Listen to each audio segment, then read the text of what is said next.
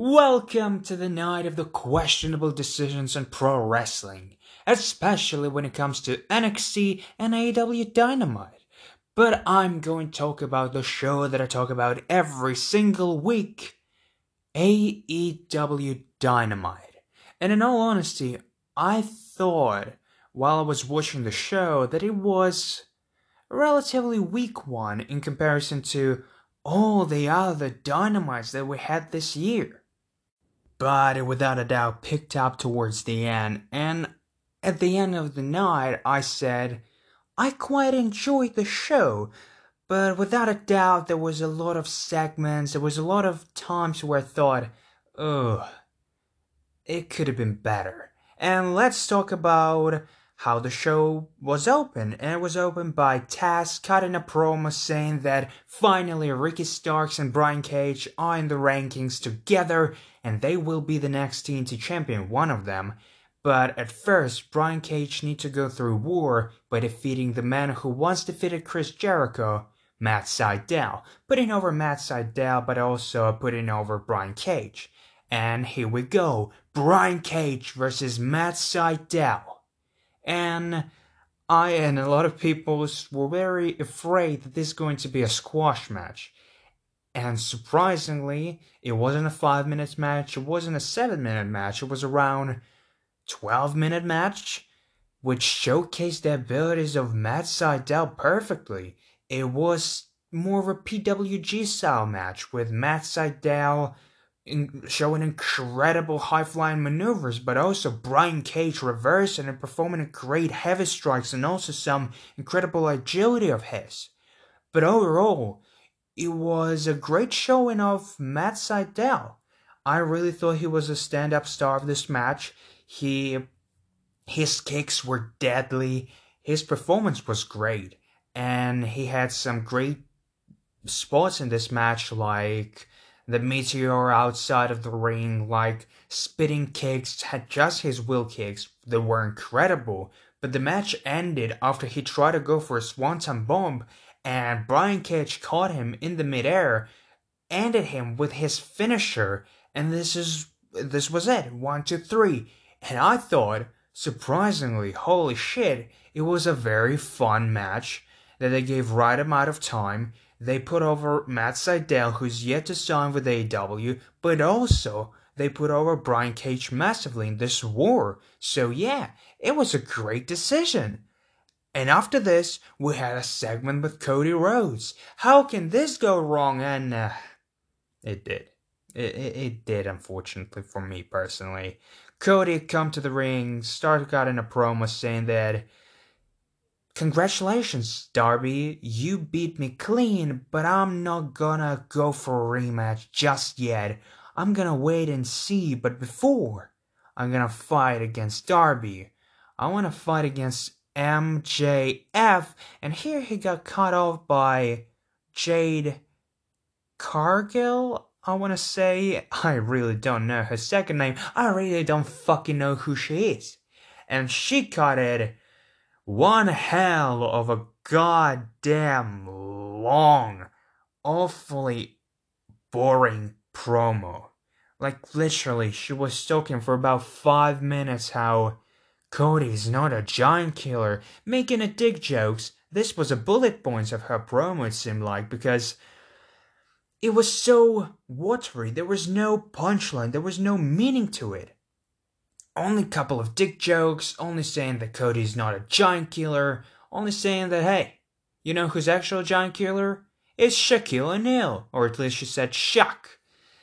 And then Brandi Rhodes came, uh, came out and cut a, a promo of her own, which was actually intense, which was actually fiery, fast paced, which I thought was really good. And I checked the comment on Reddit that said, Did AEW just decided to put the worst and the best women's promo in the same segment. I was like, yeah, maybe they did. Uh, overall, it was a shitty segment in my opinion. Yes, Brandi Rhodes picked it up, but their awfully long promo from Jade and the fact that we might get rivalry between Shaquille O'Neal and Cody doesn't give me any any hope at all because I understand you didn't have an opportunity to do Mike Tyson versus Chris Jericho, so you decided to bring Shaq, who is a giant, and put him against, in your own words, a giant killer. I totally get it. I totally get the idea behind it. I just don't think that I or the big part of fan base of AEW really wants to see a celebrity match one more time in AEW unless it's a professional fighter because celebrities usually don't work in pro wrestling. Yes, we have Pat McAfee who did great against Adam Cole. Yes, we have Stephen Amell who did great at All In against Christopher Daniels and in WWE with this weird one, Neville and Stardust program. Does anybody remember this? Yeah, there were weird times, right? But overall, celebrities in pro wrestling doesn't really strike as necessity. It strike like a desperation, and I don't think AEW needs to be desperate. I think the rivalry between Shaq and Cody, which will lead to, for say, Revolution match against Shaq and Cody, would be a mistake.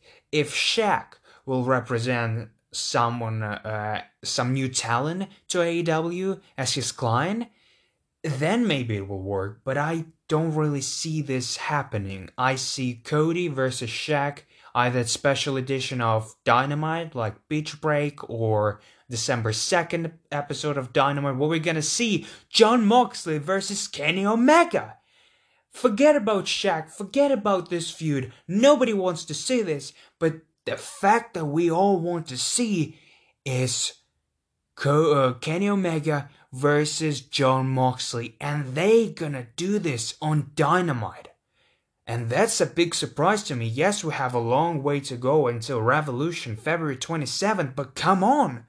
Putting this match on Dynamite.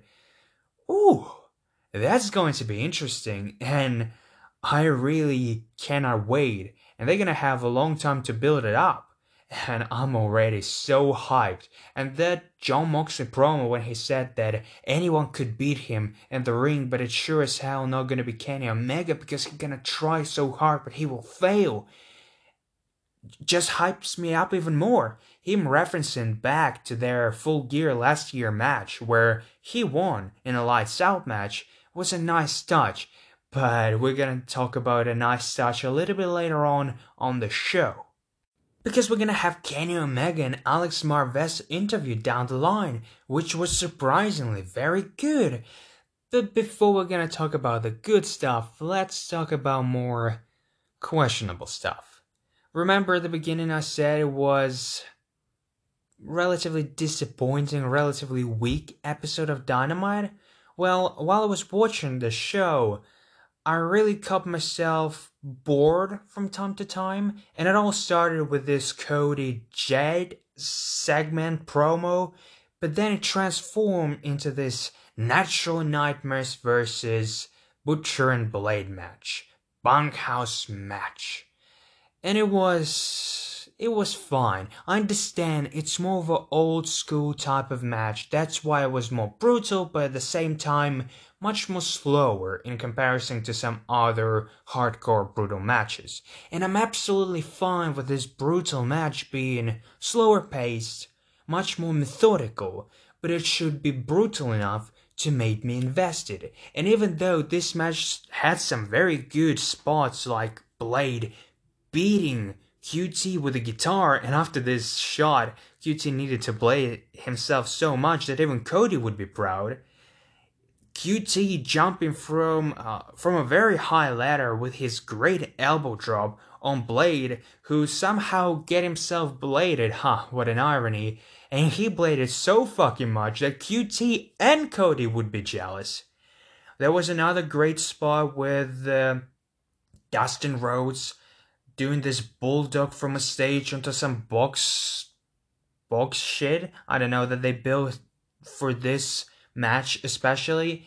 And as you can hear, I'm praising this match quite a bit. I'm saying that there was quite a few interesting spots, but overall, it was way too long and there was not enough brutal stuff to really make me invest throughout the beginning till the end of the show of this match because to every cool segment there was two relatively slow relatively boring methodical parts of this match and as i said i could have enjoyed this if there would be a nice payoff but to wait until this nice payoff would come you needed to wait quite a bit and I was a little bit disappointed.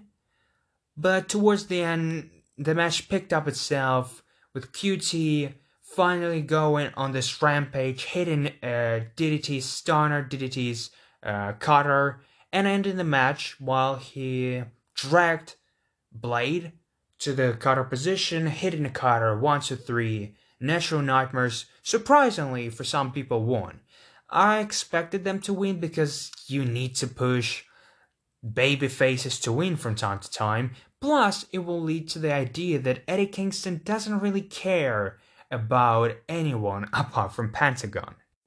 But once again, we're to talk about this down the line in our main event. But before this, we had MJF being included and Wardlow being included into the inner circle. And I thought this segment was fine.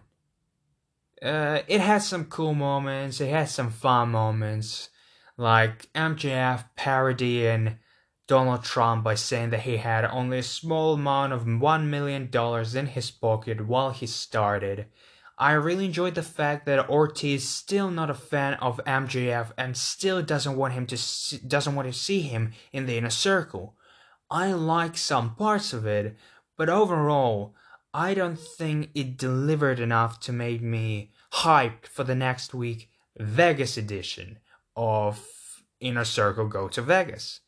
I thought there was some fun stuff as I said, but overall it was it was relatively weak. Something that I already said quite quite a few times during this Dynamite review, and I'm gonna say it again because next match was Shawn Spears versus Scorpio Sky as you expected, probably, it was pretty slow. Shawn Spears trying to work his typical mentality, his typical 80s style of wrestling, but it was exactly what I expected from this match. It was Shawn Spears most of the time being in control, trying to put Scorpio Sky away with his 80s style of wrestling, being a heelish heel and Scorpio Sky having a, uh, fiery comebacks from time to time, hitting some great drop kicks, hitting some great moves that would bring crowd right on their feet, and then once again to Shawn Spears controlling the match. Typical stuff, typical, typical stuff, but not bad. Was it very entertaining? No.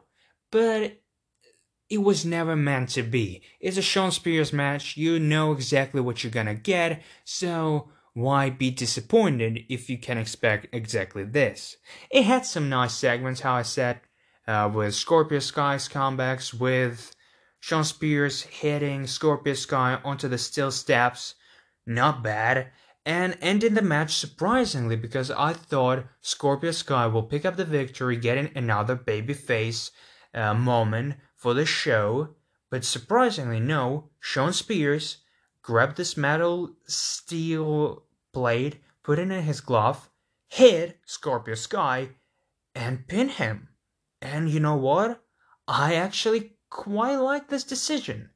I understand that Shawn Spears is not everyone's cup of coffee, not everyone's cup of tea, not mine as well, but I think he's gonna get his opportunity for TNT title down the line. He will be the next TNT champion, and then to push the idea of Scorpio Sky trying to get back on, on Shawn Spears and finally beating him might be not a bad story, so I'm not fully against it.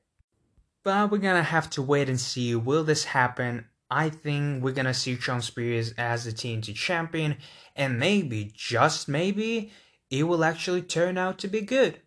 Hopefully so. But let's talk about some good stuff. Kenny Omega's interview. At first, he didn't appear at the interview with Dasha because he just decided to go away from the show. But then Alex Marvez caught him on the streets near the parking lot. He took the interview finally, and why I said it was very good interview because Kenny Omega said that he checked the rankings because he had this nostalgia feeling when he saw Jon Moxley and him at the ring. And he thought to himself, hmm, maybe actually faced against each other in a normal circumstance in a one on one match. But no, there was no rankings about this, there was no recollection about this, and their record in one on one matches against each other is still nil nil. And I was like, but we definitely had a Full Gear last year match, lights out match. lights out match, yes. And then I remember the episode of Dynamite where Jon Moxley confronted Tony Khan behind the closed doors and said, "You want to make a lights out match? You want to protect your golden boy, huh? You want you don't want to give him this loss on the record. Well, that's fine by me because you're gonna wait and see what I'm gonna do to him." And now, long term storytelling, it actually pays off because Kenny Omega technically never lost to him in a one on one match because it was a lights out match. And I thought to myself, what a great way to remind us about that match, but also to remind us about the Dynamite edition and how it all makes sense now. I really, really enjoyed this segment. After this, we had Tay Conti versus Red Velvet, and uh, it was it was actually pretty good. Not gonna lie to you, I'm not gonna say it was fine because I really like this match. Obviously, their women's division is still what it is. It didn't change this week. We haven't seen Hikaru Shida. We haven't seen anyone from women's division apart from Tay Conti, Red Velvet, and Anna Jay and Brandi Rhodes on the outside. But it was a pretty good match. Tay Conti showing off her jiu-jitsu skill and just her hard-hitting knee strikes and just her hard-hitting abilities, while Red Velvet trying to use her pace while Tay Conti was distracted by the outside interference or by her inability to actually put this match to rest. At one point of the match, uh, Tay Conti hit one of her finishing maneuvers. She could have picked up a victory, and Anna Jay decided to give Tay Conti a helping hand by giving her a chair. But Tay Conti refused. She wants to do it clean. She doesn't want to go for the hellish tactics, but because of this, Red Velvet had an opportunity. Her fiery comeback started, and I actually thought, oh, will they give this victory to Red Velvet to push the idea that Tay Conti and Anna Jay might not be friends for too long? Maybe it's the idea they're gonna go with. And Red Velvet had a great fire comeback. She nearly picked up a victory, but unfortunately for her, it wasn't meant to be. And Tay Conti picked up a victory after her uh, performing her finishing maneuver great stuff. I actually like this women's match. And yeah, I hope we're gonna see the actual continuation of the storyline because Anna Jay and Tay Conti were a thing for quite some time, but they didn't bring it up with the Dark Order segments. They didn't bring it up for so long that I kind of forgot about it. And hopefully, hopefully, we're gonna see some progression in women's division and we have an opportunity to do this because something that I enjoyed this week on Dynamite and something that I should have brought up way, way, way ago because the best point for this was Natural Nightmares and Butcher and the Blade match or the Shawn Spears versus Scorpio Sky match. And it is that they finally start using dark clips for promotion to their matches or for build up for their matches because Tony Khan admitted himself at the post full gear interview that he was very invested in uh, Nyla Rose and uh, Hikaru build, but he did a lot of this build on Dark, and he understands that only half of the audience actually watches Dark,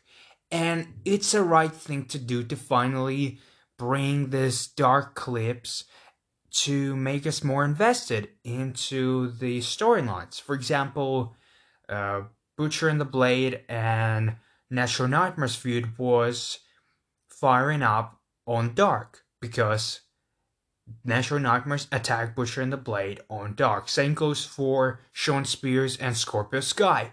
It's a dark feud because we've seen on Dark Shawn Spears basically stalking Scorpio Sky, trying to claim that Scorpio Sky is a thief. He's trying to steal his moment.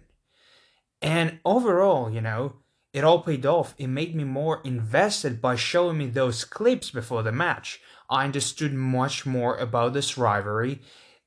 And I think they can use it with the women's division as well because they use Hikaru Shida quite a few times on Dark. They use other women's on Dark, and if they're gonna be able to bring them then on Dynamite and bring back this uh, Dark clips, I think it will make women's division and overall a lot of feuds much more interesting and much more enjoyable because we're gonna be able to see the full picture.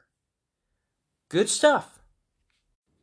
But now it's time to talk about the main event of the night Rey Fenix versus Penta El Zero. And uh, before the match, Eddie Kingston came out, said that he doesn't care about people, you don't need to chant my names, I will be the AEW World Champion, but let's see, one of the best luchadors face against another one of the best luchadors in this whole world in the history of wrestling. Rey Fenix versus Penta El Zero.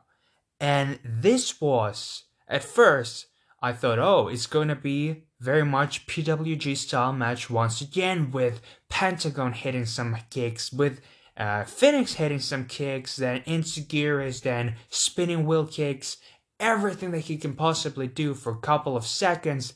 But then they kind of fall down, they picked up the pace, and after this, it became uh, much more of the last match, hard hitting, chop hitting, and just overall hard hitting match. Until the turning point of this match, Pentagon ripping off Rey Fenix mask, which was very interesting to see because it showed much more vicious side of Pentagon and it paid off on the fact that they had this dissension in the in the Eddie Kingston's family for so long. After this, Pentagon was in control for a long time, throwing him Fenix on the outside, beating him up over there, then bringing him back on the ring, trying to beat him up as well. But then Rey Fenix had his comeback, hitting some of his incredible maneuvers, and then trying to rip off and actually succeeding in this, rip off his older brother mask. And I loved absolutely loved how Excalibur and Tony Schiavone confronted Eddie Kingston, who was in commentary as well, that the Lucha Bros, one of the bo- uh, the best teams in the world, look what have look what you have done to them. Since your arrival, they became much more unstable. They became much more infuriating, infuriating against each other. They no longer act like a family. They lack they act like enemies. And Eddie Kingston just refused to say it was his fault. And JR gave a good analysis that since Eddie Kingston's arrival, Lucha Bros are 9 and 2 in the rankings. You know, they won 9 matches and lost only 2, and that's a good point for Eddie Kingston, you know. I make them victorious. And the fact that they in this match between each other, it, it's whatever. We like to fight. We're the family. We're a violent family and we like to fight. If it's against each other, that's absolutely fine. And then, something that even Eddie Kingston couldn't refuse to understand happened. Pentagon stepped right onto the ringside on the apron, picked up Fenix, and hit him with a pile driver right on the apron the hardest part of the ring if you didn't know. And after this, even Eddie Kingston said, okay, maybe we should call the match. Then, while Rey Fenix tried to stand up, Pentagon hit a Canadian pile driver on the outside, and that was it. But then he brought him onto the ring. And once again, now in the ring, hit him with a pile driver. Ending the match. And you know what? It was a hard hitting, very, very brutal match towards the end, and it made a lot of people, if not uncomfortable, then very invested into the story because it was surprising to see brothers rip off each other masks, which would be a disqualification in Mexico, but they're not in Mexico and they can do it. This frustration with each other, it all boiled off to this match. And after the match ended, Eddie Kingston came out to the ring and he got a promo saying how great it is that his best friend won and how he doesn't need Rey Fenix, throwing him off the ring saying he doesn't need to carry this dead weight. But then, guess who's back? Back again, it's back. The man who predicted he will be back this week, it actually happened. I take a little bit of credit for this because, you know, I assume right, they have the tension, and now we're gonna see Rey Fenix and uh, Pac coming as a team and face against Eddie Kingston and Pentagon. And then down the line, I'm pretty sure Pentagon will reunite with Fenix and Pac, and we're gonna have maybe triples match between Death Triangle and Eddie Kingston and Butcher and the Blade. But before this happened, Pac cut a little promo saying, Eddie, Eddie Kingston, you made Bastard really angry. And he came to the ring, and only like 10 referees could stop him from hitting Eddie Kingston. And I kind of was a little bit disappointed that they didn't do a big blow off. But at the same time, I understand you don't want to give away this but at the same time, you don't want to make Eddie Kingston look like a coward. He doesn't run back, he doesn't run away from a fight, but he doesn't need to fight this time because it wasn't in his plan.